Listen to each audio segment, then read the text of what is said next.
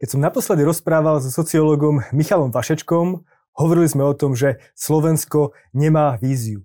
Čo sa zmenilo po voľbách, mi povie teraz. Dobrý deň, pán Vašečka, vítam vás tu u nás. Dobrý deň, prajem. Čo sa zmenilo za toho pol roka, odkedy sme spolu hovorili naposledy? Tak v niečom sa Slovensko resetovalo. Ako máme obrovské množstvo dobrých a zlých správ a ja to zámerne začínam tými dobrými, lebo v posledných dňoch prichádzajú skôr tie horšie. E, v tom dobrom e, prišla vláda, ktorá je podľa mňa ešte stále veľmi nepripravená na vládnutie, ale paradoxne priniesla e, nejakú chuť niečo meniť. Je to vidieť na konkrétnych ministroch životného prostredia, pôdohospodárstva, kde vidieť, že procesy možno neovládajú. Mnohí ľudia, ktorí sú, vyštudovali ekonómiu napríklad, úplne sú zhrození z toho, ako niekto nevie porozumieť možno niektorým základným veciam ale zároveň vidieť chuť riešiť veci, ktoré sa neriešili dlhé desaťročia.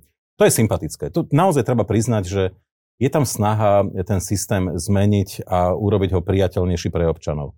Čo je menej príjemné je to, že prišli ľudia, ktorí sú málo skúsení a iba teraz sa hľadajú. To, keď, to porovnáme, keď to porovnáme s tým hospodárskym, ekonomickým svetom, to je ako keby niekto e, prišiel na pozíciu šéfa vo veľkej firme tým, že on vlastne ani nebol na tej e, úrovni stredného manažmentu. A toto je mimochodom to bez toho, aby som chcel niekomu kriudiť, to je to, čo ja som si všimol už na jar, a teda trochu sa to posúva, ale iba u niektorých ministrov. To sú častokrát ľudia, ktorí e, patria z hľadiska manažerskej literatúry do toho líniového manažmentu. Ľudia, ktorí sú obrazne povedané majstrami v prevádzke, manažujú konkrétnych ľudí a to vedia robiť väčšinou dobre ale oni vlastne nikdy nesedeli v strednom manažmente, no a o tom top manažmente nevedia vôbec nič. A zrazu týchto ľudí z líniového manažmentu e, ste urobili vlastne top manažermi. Oni sa v tom začínali, začínajú topiť. E, mnohí, a ja, mám, ja som optimista v tom, že ak tam vydržia nejaký čas, tak o rok a pol, o dva, to budú celkom slušní top manažery.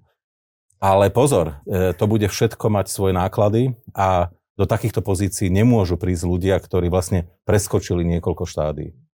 No ale o tom asi politika je v mnohých krajinách, nielen na Slovensku. Jednoducho politické strany sú o tom, že dokážu propagovať myšlienky, ktoré možno sú alebo často sa ukážu ako nerealizovateľné. Ale ten väčší problém, ktorý momentálne vnímam, je to, že Slovensko je asi v najťažšej situácii v svojej histórii. Skutočne valí sa teraz druhá vlna koronakrízy a štát podľa mňa v mnohých veciach zlyháva. Ako to vidíte vy? Uh, vidím to pochopiteľne veľmi podobne. Uh, štát zlyháva. No a teraz skúsim ísť nad rámec toho, že prišla konkrétna vláda, ktorá nebola pripravená a ktorá teda, ja osobne sa snažím, stále sa snažím nebyť príliš kritický k tej vláde ako celku, pretože ona je mimoriadne heterogénna. Tam sa dejú procesy, ktoré, ktoré sa nediali celé roky. Dá sa byť o konkrétnych veciach mimoriadne pozitívny. No a potom Bohužiaľ, tá vláda je reprezentovaná vždy konkrétnym človekom, je, dáva jej meno. A toto je proste vláda Igora Matoviča. Ja stále trvám na tom, že on je najslabším článkom tej vlády. Uh, a vlastne keby tam on nebol, tak tá vláda nepochybne v, v očiach väčšej časti populácie bude mať lepšie meno a bude dostávať vlastne väčší kredit e, za to, čo robí. No ale e, späť, späť k vašej otázke s tým covidom, Uh, ono sa ukázalo, že vlastne Slovensko bolo 30 rokov krajinou, ktorá bola stavaná do dobrého počasia. Všetko bolo tak vyrátané tak akurát, uh, ale do dobrého počasia. Uh, akurát ten počet postelí v nemocniciach. Um, všetko, um, ľudia dostávajú platy niektorí tak, aby vyžili, keď sa bavíme o východnom Slovensku. Tí ľudia skutočne majú platy, ktoré, z ktorých sa veľmi ťažko dá prežiť. Všetko je tak akurát, len pre Boha nech nepríde zlé počasie. No ono prišlo a teraz sa obnažili všetky naše zlyhávania za posledných 30 rokov. Všetko to mávnutie rukou, že to je jedno, to nejako bude. Veď teraz po roku 2004 máme, máme prosperitu. E, to, to sa nejako poddá. No a teraz sa ukázalo, že sa to nepoddá. Ukázalo sa, že to zdravotníctvo podfinancované dlhé roky zrazu môže vybuchnúť v konkrétnom momente. Zrazu sa ukázalo presne v momente, kedy prišla pandémia, že školstvo nie je nejakým spôsobom pripravené na to, aby vlastne zmenilo zo dňa na deň spôsob učenia. Nie, že by všade vo svete to fungovalo, ale na Slovensku je úplne zjavné, že školy, ktoré išli na doraz už pred pandémiou, tak teraz sa proste dostali do, do fáze, kedy, kedy nemôžu ani stíhať a tí ľudia sú frustrovaní. Ja mám obrovskú empatiu k ním. Čiže tá pandémia je vlastne, každá katastrofa svojím spôsobom obnaží problémy, ktoré už existovali reálne, akurát sa tou pandémiou všetko znásobilo. Takže z toho, čo hovoríte, mi vyplývajú také dve veci. Prvá vec je tá, že Slovensko a jeho verejná správa dlhodobo nie sú pripravené efektívne riadiť štát, alebo neboli pripravené. Do toho prišiel e, krízový manažer, ktorý nie je krízový manažer, ktorý by to mal celé riadiť. A tým pádom si Igor Matovič môže podľa mňa odniesť tie problémy za tých posledných 30 rokov neriešenia tým, že sa možno naakumulujú teraz a vybuchnú nejakým spôsobom. Je to tak alebo nie? No svojím spôsobom, hej, aj teraz zámerne sa budem snažiť e, byť pozitívny. Uh, premiérovi v takejto situácii by nikto nemal závidieť. On je, on je v situácii, kedy ľudia mnohé veci, ktoré nebudú fungovať, budú si personifikovať. No a pochopiteľne, že si ich personifikujú v podobe premiéra. A nech by to bol ktokoľvek, veľké množstvo ľudí, ktorí sa dostávajú do existenčných problémov, ktorým padajú e, ich biznisy, e, ktorým sa rúca ich e, osobný život. Deti, ktoré vnímajú tú pandémiu úplne ináč ako my dospelejší, pretože im ten čas beží rýchlejšie ako nám. Pre nich rok života medzi, ja neviem, 14. a 15. rokom v čase dospievania, to je niečo úplne iné ako nám medzi 46. a 47. To si niekedy ani nevšimneme. Oni si to všimnú veľmi, veľmi citlivo. Pre to kľúčové momenty e, a, a oni to strašne, strašne prežívajú a s tým pádom to spersonifikujú do niekoho. To je tá nevýhoda. Druhá vec je tá, že pochopiteľne mohlo by to byť lepšie a sú príklady zo sveta, že to býva lepšie. Novozelandská premiérka nech slúži ako krásny príklad toho, že vlastne nie len, že pandémiu ustála, ona posilnila svoje pozície. Ona sa stala najpopulárnejšou političkou práve preto, že to zvládla procesmi, zvládla to tým, že tá vláda kompenzovala to, čo mala kompenzovať, ale zase nie prehnane ten Nový Zeland zase si to nemôže dovoliť ekonomicky, ale zároveň sa stále veľmi tak až psychoterapeuticky prihovárala tým ľuďom. Ona sa stala vlastne terapeutkom v priamom prenose. Niečo, čo by možno, si, viem si predstaviť, že Zuzana Čaputová by vedela urobiť ako premiérka. Ona by možno zase procesne niektoré veci neúplne, neúplne zvládala, pretože nemá s tým skúsenosť, ale to, to psychoterapeutické eh, by, by tam zrejme bolo. No a toto musím povedať, že Igor Matovič nezvládla, nezvláda až šokujúco. E, že niekedy človek, až, až keď pozera na to, aké chyby robí e, z hľadiska komunikácie, tak e, si hovorím, že veď to je ako z veľkej čítanky, ako sa to nemá robiť. No a teraz je otázka, že či to tak robí na schvál, či je taký, či, či proste on má nejakú víziu, o ktorej my ešte nevieme, sme sa nedozvedeli, alebo je to o tom, že sa každý deň proste, ako sa zobudí, tak taký, takú komunikáciu zvolí. Svojím spôsobom je to záhada, eh, ale ľudí to prestáva baviť. To, to je faktom, na ktorom sa asi zhodneme viacerí. To, čo naznačujete, je, že korona kríza nemusí mať iba negatívny vplyv na politikov, ktorí sú pri moci, ale aj pozitívny, pokiaľ to dobre uchopia. Napríklad v Norsku, v Dánsku v Nemecku napríklad. Tých krajín nie je nejako veľa, ale samozrejme je e, z nich značná časť.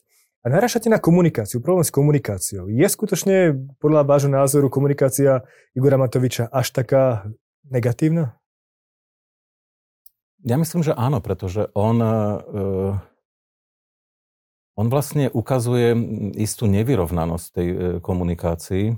Nielen, že skáče z témy na tému, a že jeden deň e, jedna informácia poprie tú predchádzajúcu. Ale tam je, tam je vážnejší problém, že on je vlastne niekedy ľudí sa snaží pochváliť, ale ani tá pochvala vlastne nie je taká, ako by ľudia čakali. Ale hneď to vystrieda o doslova o pár hodín nejaké pohanenie, niečo, nejaká kritika. Ľudia vlastne nevedia, na čom sú a vlastne e, nevedia, prečo si to zaslúžili. A to je vlastne to, to kúzlo nechceného, že pandémia je niečo, čo, za čo ľudia nemôžu.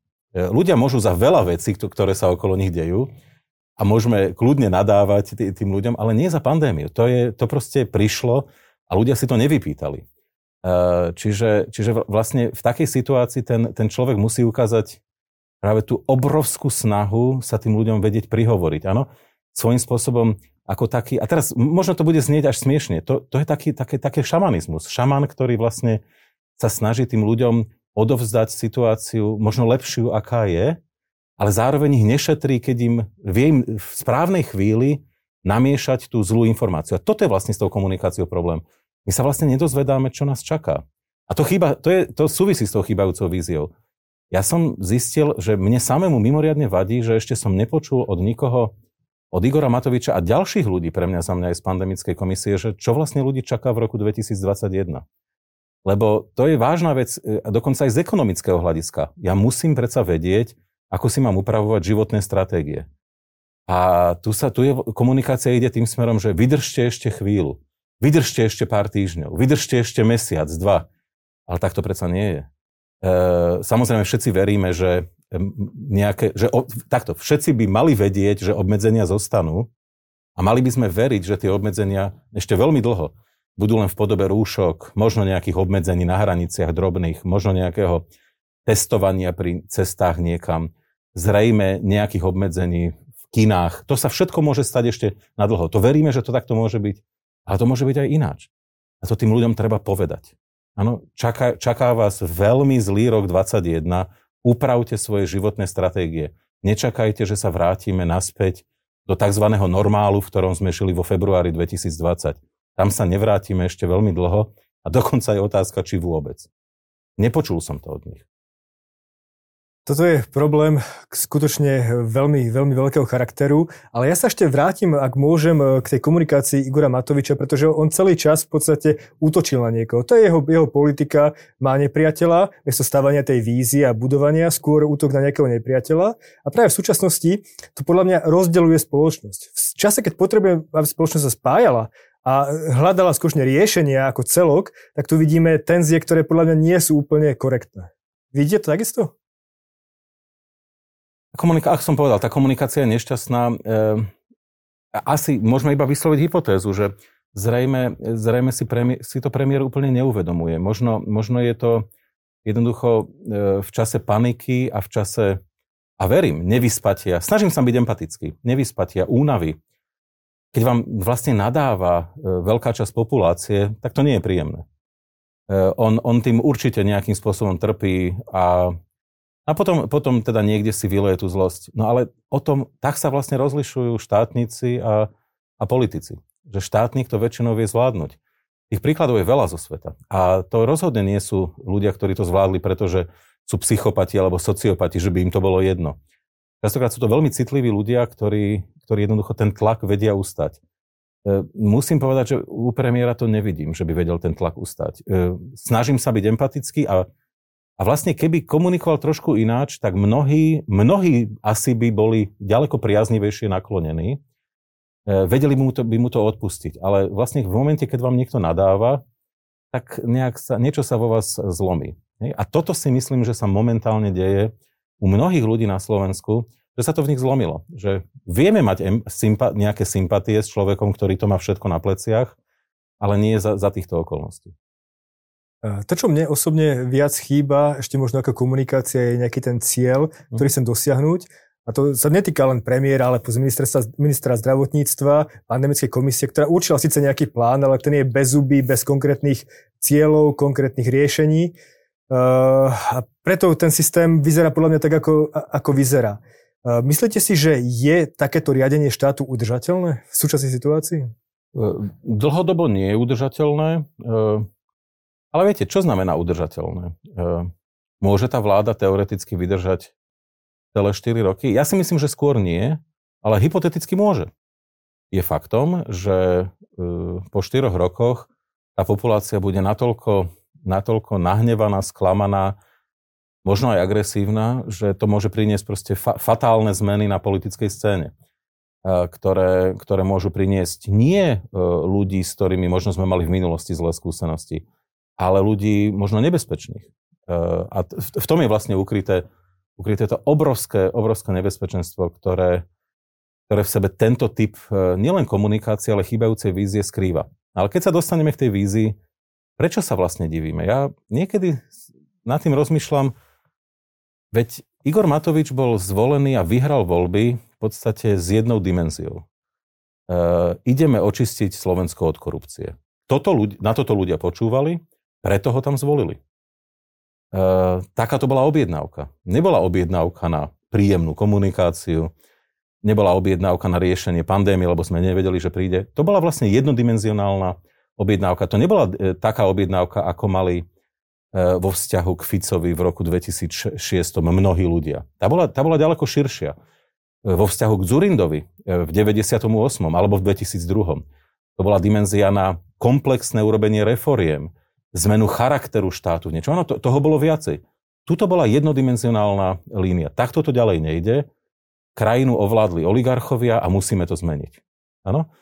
No a tejto časti, t- e, musím povedať, aj keď pomaly, a samozrejme COVID-19 to spomaluje, Igor Matovič, respektíve možno skôr ľudia okolo neho, ako pani Kolíková, v princípe naplňajú tie slúby. E, či sa im to podarí komplexne, mám isté pochybnosti, ale musím férovo uznať, že, že naplňajú tu ten slúb. Len ako keby chýbala tá objednávka na niečo iné a keďže oni tú objednávku nemali, no tak ju ani nenaplňajú. Čiže nehovorme, vlastne ako keby oni nám celou svojim telom, svojej osobnosti hovoria, no však iné ste si neobjednali, tak my ani na iné neodpovedáme. Áno, to by bolo za normálnych okolností celkom e, akceptovateľné, avšak máme tu skutočne veľkú krízu súvisiacu s covidom a chce to krízového manažera. Ja sa rovno spýtam takú veľmi ťažkú otázku, ktorej už dlhšie rozmýšľam, a to je to, e, nemyslíte si, že možno v takejto situácii by mohla prísť e, na k povedzme, úradnícka vláda? V Taliansku je to niečo, čo sa, čo, čo, čomu sa veľmi dobre darí, má tam obrovskú podporu súčasný premiér a to a je stabilná po, po dlhých rokoch tej nestability v Taliansku. Myslíte si, že takéto niečo by bolo prospešné aj pre Slovensko? Zaujímavá otázka. E, myslím si, že momentálne nie. Ale po zvládnutí e, COVID-19 e, úplne kľudne sa o tom môžeme začať rozprávať, pretože ja sa, ja sa bojím mnohých vecí, ktoré sa môžu stať v 2021 a nechcem svojimi možno apokalyptickými víziami nikoho obťažovať. Potom to môže prísť. Ja som, ja som bol veľkým priaznivcom tej úradníckej vláde, vlády v roku 2016. Spoločnosť bola mimoriadne polarizovaná a do do parlamentu sa dostali fašisti. E, to bolo obdobie, kedy e, Robert Fico nevedel vytvoriť vládu iným spôsobom, ako, ako keby požič, požičať si niekoho z, tej, z toho druhého brehu.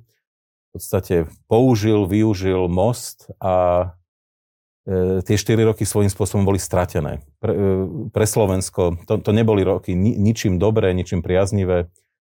E, vtedy som bol veľkým priaznivcom toho, že musíme vyriešiť problém extrému rastúceho a zároveň zastaviť e, nejakým spôsobom tú oligarchizáciu spoločnosti práve tým, že príde e, úradnícka vláda. E, to sa nestalo. V tomto rozbehnutom vlaku teraz, bohužiaľ, aj keď to bude znieť asi krúto, budeme musieť vydržať rôzne nekonzistentné kroky tejto vlády. Ten vlak totiž to ide. Z neho, on sa nedá zastavovať a vyskakovať z neho. Ale, ale je faktom, že po, keď sa podarí tie najviditeľnejšie problémy spojené s COVID-19 vyriešiť, a to teda rozhodne nebude skôr ako v lete alebo, alebo na budúcu jeseň, tak tie úvahy si myslím, že úplne začnú byť celkom reálne. Že hovoríte, že máte plnú dôveru e, v to, že predseda vlády a zároveň minister zdravotníctva dokážu tú situáciu vyriešiť? O, nie, ne, nemám, nemám, nie, nemám k, k mnohým veciam dôveru. A je veľmi otázne, mimochodom, že či minister zdravotníctva vôbec vydrží v tej pozícii. Má, má, ťažkú, ako má, má to ťažké, všetci uznávame a, a, a teraz vidieť práve, ako v niektorých ohľadoch e, ne, nebol na tú pozíciu pripravený. Uh, nie, nemám úplnú dôveru, ale viem, že teraz e, robiť zásadné zmeny by mohlo, mohlo priniesť ešte väčšie, e, ešte väčšie problémy. To je, ja to obrazne poviem, to je ako keby ste išli vo vlaku sadnete v Bratislave do vlaku a on sa pohne zlým smerom. Chceli ste ísť do Brna, ale idete na nové zámky. No ale tak máte, dve mož- máte tri možnosti. No tak buď sa odveziete až do nových zámkov a skúsite to teda napraviť a vrátiť sa späť, e, alebo skúsite vyskočiť a budete veriť, že sa vám nič nestane. No alebo zatiahnete ručnú brzdu, dostanete sankciu. Nebude to nič príjemné, ale je faktom, že môžete to zastaviť ešte teda v Bratislave. No. E, ja osobne by som si vybral, po, poďme už teda do tých nových zámkov a budeme sa musieť vrátiť v niektorých ohľadoch. A je možné, že premrháme veľa potenciálu, ktorý v tej krajine objektívne je. Viem si predstaviť, že lídry slovenského biznisu e, nebudú veľmi šťastní, pretože toto bude obdobie, ktoré bude premrhané nie iba kvôli COVID-19, ale aj kvôli neúplne konzistentným politikám niektorým. No ale zase buďme úprimní a možno aj trochu cynickí. Takých období v histórii moderného Slovenska už bolo viacero, takže prežili, prežili sme to vtedy, prežijeme aj teraz, ale škoda toho času. E, máme tu v súčasnosti mnohé nekonzistentné návrhy, ako napríklad celoplošné testovanie, ktoré sa ukazuje, ako že má každý deň viac a viac trhlín. Opäť nejaká vízia, ťažko povedať, že vízia, alebo nejaká idea skôr, ktorá mala byť zhmotnená, e, avšak bez toho, aby tam prebehla akákoľvek diskusia a vôbec e, našlo sa riešenie, ako ju spraviť. Nie je to niečo, čo sa môže opakovať častejšie a skôr ten národ viac zneisťovať, ako mu pomôcť tú situáciu riešiť? To testovanie, to je, to, to je náročný príbeh a ja, ja mám e, tiež taký ostých sa vyjadrovať k tomu e, do, dopodrobná. E, ja sám sa pôjdem nechať otestovať. Proste myslím si, že, že je to nastavené, nikto sme si to nevypýtali. Je to niečo, čo určite prináša mnohé pozitívne veci, ak sa to podarí. Je tam obrovské množstvo zádrhelov, nepríjemností, ktoré to môže priniesť ďalšej frustrácie na, na, na strane populácie. A ja zase, ale zase to súvisí s tým, tie moje pochybnosti skôr to, že e, vidím nepripravenosť, vidím to, že takéto niečo by mnohé iné štáty, a teda by som povedal lepšie zorganizované ako Slovensko, pripravovali celé týždne, možno mesiace. My máme ambíciu po piatich dňoch, od, odkedy to premiér povie, televízii, tak e, sa, ma to, sa to má začať vlastne v tej pilotnej podobe niekde na Orave, kde v týchto hodinách doslova nejakí vojaci konzultujú to so starostami e, rôznych obcí. E, je mi veľmi lúto tých starostov, je mi lúto tých ľudí. Tamto paradoxne ináč môže prebehnúť celkom dobre, mimochodom. Problém bude v Bratislave, v Košiciach, vo veľkých mestách. Tuto, vôb, tuto môže byť ďaleko náročnejšie. Ale prečo mám pochybnosti? To je jednoduché. Takéto niečo sa dá ro- robiť dobre v troch typoch krajín, podľa môjho názoru. Prvá, prvý je ten, prvá krajina, prvý typ krajiny, totalitná alebo autoritárska. No ľudia proste sú požiadaní o to, aby sa otestovali, netrúfnú si ani, ani veľmi protestovať, lebo to má zásadné sankcie. Druhý typ, tam, kde je veľká, to nie je prípad Slovenska, že? E, tam, kde je vysoká dôvera k inštitúciám, kde je skúsenosť, že tie inštitúcie fungujú dobre, No to tiež nie je celkom prípad Slovenska, že? E, no a potom tretie, relatívne dobre sa to robí tam, kde tá populácia nie je zasiahnutá obrovským množstvom nezmyslov zo sociálnych sietí, kde nie je nasiaknutá takouto konšpiračnou mentalitou. A to tiež nie je náš prípad. Takže potom jediné, čo by nás vlastne mohlo oprávňovať byť optimistický, je to, že veci sú dobre pripravené po procesnej, inštitucionálnej stránke. No, ja mám veľkú dôveru, podobne ako mnohí iní na Slovensku, v slovenskú armádu, ale že by to aj oni stihli v priebehu niekoľkých dní pripraviť úplne skvele, veľmi im držím palce, naozaj veľmi, ale, ale mám svoje pochybnosti. Čiže e, stále si hovorím, že kde, kde vlastne berieme tú, tú obrovskú, a to nie je, že moja malo, malovernosť teraz sa nejako pre, preukazuje, ale kde berieme to, to sebavedomie, že my to zvládneme to, čo doteraz nikto iný nespustil a mnohí o tom diskutovali. Zatiaľ je skúsenosť teda z toho Wuhanu, kde čínsky komunisti zavreli jedno konkrétne mesto s mimoriadnou nemilosrdnosťou a proste celého pretestovali. Ale ako vidíme, v situácii to pomohlo oveľa lepšie ako kdekoľvek inde na svete. A Slovensku, ako aj Česku, e, prípadne možno aj iným krajinám hrozí možno lombardský scenár, ktorý je skôr katastrofický. Zvládne to Slovensko lepšie ako, povedzme, to Lombardsko? Ja sa bojím, že to nezvládne tak ako Lombardsko a poviem, e, poviem že, že čo tým myslím. A, a to nie je to, že som negativista a priori. Myslím si, že ro, e, zvládneme rovnako dobre alebo rovnako zle to, to čo, budú, čo to bude znamenať pre slovenskú ekonomiku. Uh, tí, ktorí sa v tom vyznajú, ja nepatrím k ekonómom, majú na to odpovede, paradoxne sú optimistickejší ako v prípade krajín ako je Taliansko, Španielsko, vedia vyargumentovať, prečo to tak je. Ale určite tie dopady budú fatálne, budeme sa z toho zbierať dlho. Ale úprimne povedané, mňa ďaleko viac trápi to, čo to urobí s tou populáciou, s tým psychickým zdravím populácie. Už teraz vidím, že ľudia to prestávajú zvládať. Šíri sa nielen frustrácia, ale agresivita. A tá agresivita môže prerásť v hnev. A nemyslím hnev, ktorý sme videli u ľudí pred úradom vlády pred pár dňami. To môže byť hnev, ktorý môže byť ešte vážnejší. Áno, to znamená, že ľudia v jednej chvíli, to nemusí byť hnev, ktorý prinesie krv, ale že to bude hnev, ktorý napríklad prinesie to, čo sa v angličtine volá public disobedience, áno, že ste ostentatívne prestanem dodržiavať predpisy a zákony. A robím to zámerne, aby som ukázal svoj odpor voči tým, ktorí ma uvrhli v mojom chápaní, teda v chápaní toho človeka, do tejto situácie. Tohto sa bojím. Ak toto, táto situácia bude trvať ešte niekoľko mesiacov, a to teda bude, ale tá komunikácia sa nezlepší, e, tak môže na jar prísť do situácie, kedy zúfali ľudia, ako sa hovorí, začnú robiť zúfalé veci. Lebo zúfali ľudia robia zúfalé veci. Bohužiaľ, to je scenár, ktorý sa tam mnohokrát v histórii a môže sa aj v budúcnosti. Čo spraviť, aby sa to nestalo? Uh, neviem, či si tí, ktorí sú pri moci, dajú poradiť. Uh, skúsim to obrátiť zase pozitívne. Obrovské množstvo ľudí sa teraz veľa naučí.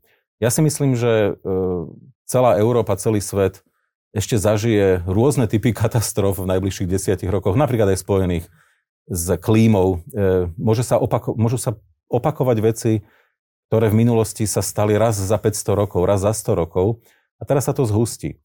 Tým, že si prejdeme túto pandémiu, tak sa veľmi veľa naučíme. Naučíme sa reagovať, naučíme sa komunikovať, nastavíme isté procesy. Už sa nám nestane, aby sme mali prázdne sklady, už sa nám nestane, aby sme nemali pripravené poriadne pandemické plány.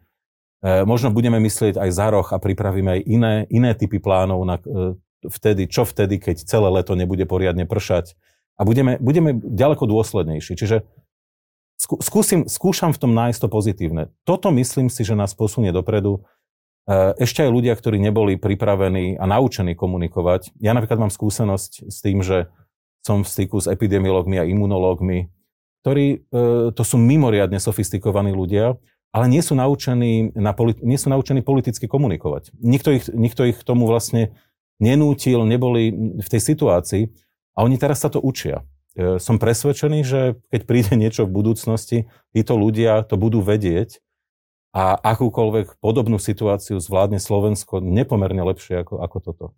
Čiže vy, ako ja svojím spôsobom vidím svetlo na konci tunela, že to zlé sa dá obrátiť aj na, na... Len to musíme nejakým spôsobom prežiť. Teraz, či sa dá premiérovi vysvetliť, aby nevypisoval e, do toho mobilu, ktorý podľa môjho názoru by mu mali zobrať. Uh, neviem, na to, na to odpoveď nemám, ale, ale skutočne, pokiaľ sa ľudia budú dozvedať, starostovia z malých obcí, okrese Bardejov, rôzne zásadné veci z statusov na Facebooku, tak to je mimoriadne neštandardné. To, uh, a ak niekto do, teraz dodá, že takto isto komunikuje konec koncov aj Trump v Amerike, tak ja dodávam, no však ale presne takto aj vyzerá vo svojich dôsledkoch. Moja obava je, čím viac času trávim na Facebooku, tým menej času trávim riadením štátu. Avšak e, to už je vec niekoho iného. Ja sa spýtam e, na politické preferencie. Vy ste povedali veľmi dobrú myšlienku, keď sme rozprávali pred tým pol rokom, o tom, že preferencie strany Olenu poklesnú, poklesnú k 15% a tam sa udržia. A už sme pri tých 15% veľmi rýchlo. Je to niečo, čo ste očakávali, alebo kde vidíte ďalšiu trajektóriu ich preferencií? Ne, to, priznám, ako priznám sa, čakal som to, ale to nie je nejaké kúzlenie zo sklenenej gule. Proste človek sa pozrie na dáta, aké je jadro e, tých presvedčen, naprosto presvedčených voličov Olano, aké, aké je, aká je skupina tých, ktorí teoreticky by aj zaváhali, ale ešte stále im Olano vyhovuje a akí sú tí, ktorí tam pribudli doslova v týždeň alebo dokonca ten deň volieb. E, no a to sa dalo vlastne týmto pádom odrátať, že ak tí, ktorí tam pribudli posledné dni pred voľbami, že ak e, v rozčarovaní z niektorých krokov e, sa stanú nevoličmi, nerozhodnutými alebo pre, prevexlujú na druhú stranu, čo dneska veľmi viditeľne je odchod smerom k SAS, tam ten odliv sa dá doslova sledovať, No tak sa to zastaví niekde na 15. Čiže tam sa to môže udržať, alebo prípadne, eh, ak Igor Matovič bude komunikovať tak, ako komunikuje, tak je šanca, že sa to nakusne až k tomu bezprostrednému jadru Olano. A to je niekde medzi 6 až 8 percentami. To viac nie je. Ano, čiže nemyslím, že, to tam, že sa to tam dostane nejak veľmi rýchlo. Eh, tá 15 môže teraz kľudne vydržať nejaký čas. takže na svojej predpovedi nemeníte nič. Ale ak môžeme trošku byť politologická téma, predsa len ľudí to zaujíma veľmi výrazne. Myslíte si, že hrozia predčasné voľby, rozpad koalície? Čo by sa muselo stať, aby také niečo, aby tam vznikol nejaký taký silný tlak z dola, ktorý by to dokázali napriek tomu, že chcú vládnuť, chcú, čakajú nás veľké reformy, eurofondy a tak ďalej. Čo by to mohlo znamenáť, teraz spôsobiť taký rozpad? Pre, premýšľam, že čo všetko by to mohlo byť. E, nedohodnutie sa na e, úplne zásadných veciach, ktoré sa ľuďom nedajú vysvetliť. To znamená e, to, že e, tá vládna koalícia opakovane zlyhá v kľúčových veciach, voľba generálneho prokurátora, e, neschválenie niektorých úplne kľúčových reforiem, ktoré, ktoré slubovali. Nie, to, to si viem predstaviť, že na, na tom, že to sa z dlhodobého hľadiska ako nedá ošvindlovať, že to vás doženie. Ale toto nie je to úplne najdôležitejšie. To, čo to môže rozbiť, je je skôr eh, obrovské pnutie vo vnútri tej koalície, kde tie vzťahy sa dostanú eh, do, fáze, kedy už je to neudržateľné. Ano, keď tí ľudia, lebo momentálne vidíme, Richard Sulík sa v podstate drží, veľmi veľa sa naučil za posledné roky. Aj na invektívy, ktoré už sú mimoriadne osobného charakteru. Viete, no keď vám niekto, keby som vám ja teraz povedal, že ste zodpovední za smrť tisícov ľudí, tak by ste to zobrali veľmi osobne. To sa, to sa každému z nás znáša ťažko. Richard Sulik to uniesol, ale pochopiteľne tie, tie kvapky padajú do pohára. A oni môžu, môžu ich padnúť tisíc a všetci to poznáme z osobného života, že padne tisíc prvá a proste človek exploduje. A povie si tak a dosť. No a kde, kto má akú mieru výdrže, to, to uvidíme. Čiže nie, v, v, teraz predpovedať, nejaké rozpady. E, ja by, ja by som bol ďaleko, ďaleko kľudnejší v tomto. A znovu zopakujem, sme vo vlaku všetci a vlak ide. Hej, e, keď mám byť trochu cynický, a kto by sa teraz chcel dostať k moci? Kto by chcel usporiadať voľby v marci, aby sa niekde v apríli dostal k moci v čase, kedy dopad ekonomických opatrení bude úplne fatálny, slovenská ekonomika bude na kolenách, e, nezamestnaných bude pribúdať a vtedy sa má niekto hrabať k moci? Mm-mm. Práve, že tra- tá skutočná tragédia z pozície občana je to, že oni všetci teraz v opozícii nechajú Igora Matoviča v tom vlastne, nech sa v tom teda, ná, nech sa v tom nájde a nech sa z toho snaží dostať sám. A v, v tom je vlastne tá hrôza prísne z pohľadu občana. Tam smerovala aj moja posledná otázka, to je, ako zmení koronakríza, táto druhá vlna koronakrízy Slovensko.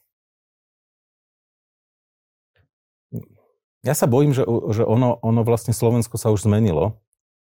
Uh, to, to je taká, korona vlastne dala takú facku nám všetkým a to je úplne jedno, aké vzdelanie máme. My sme totiž to niekde podvedomí, nemusí to byť vedomé, ale v podvedomí sme vlastne verili, že situácia sa bude stále zlepšovať.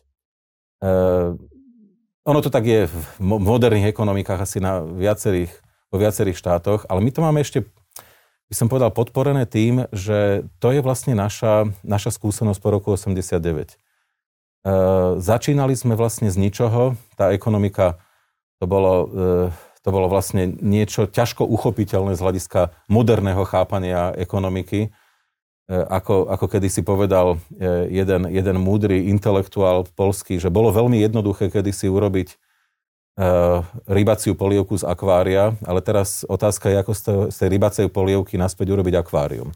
A tam sme vlastne začínali. Uh, a moja generácia, ja som človek, ktorý mal 18 rokov v 1989 počas revolúcie, a my sme vlastne zažili naprosto bezprecedentný sociálny vzostup.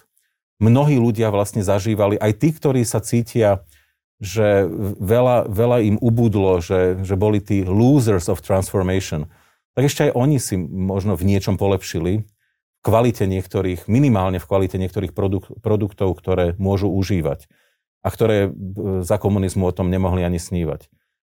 Ale stále sme mali predstavu, že sa to bude zlepšovať. A ono sa to vlastne aj v mnohých ohľadoch zlepšovalo. Toto je vlastne taká facka, ktorá hovorí, že nie, e, že to je absurdné. Nemôže všetko stále iba rásť. E, nič také ani ekonomia, ale ani príroda nepozná. Že vlastne my sme sa teraz e, dostali šancu ukludniť sa, oveľa viac pre, premýšľať o svojich životoch a vlastne premýšľať o, o tom, že čo so Slovenskom urobiť. ja musím povedať, že opäť v dobrom hovorím, využíme to na to, že budeme premýšľať, čo s tou krajinou vlastne chceme urobiť. No teraz paradoxne na to budeme mať trochu viacej času, budeme viac sami. Každý z nás bude viac sám ako v minulosti. Máme, máme priestor na to, aby sme si veci ujasnili.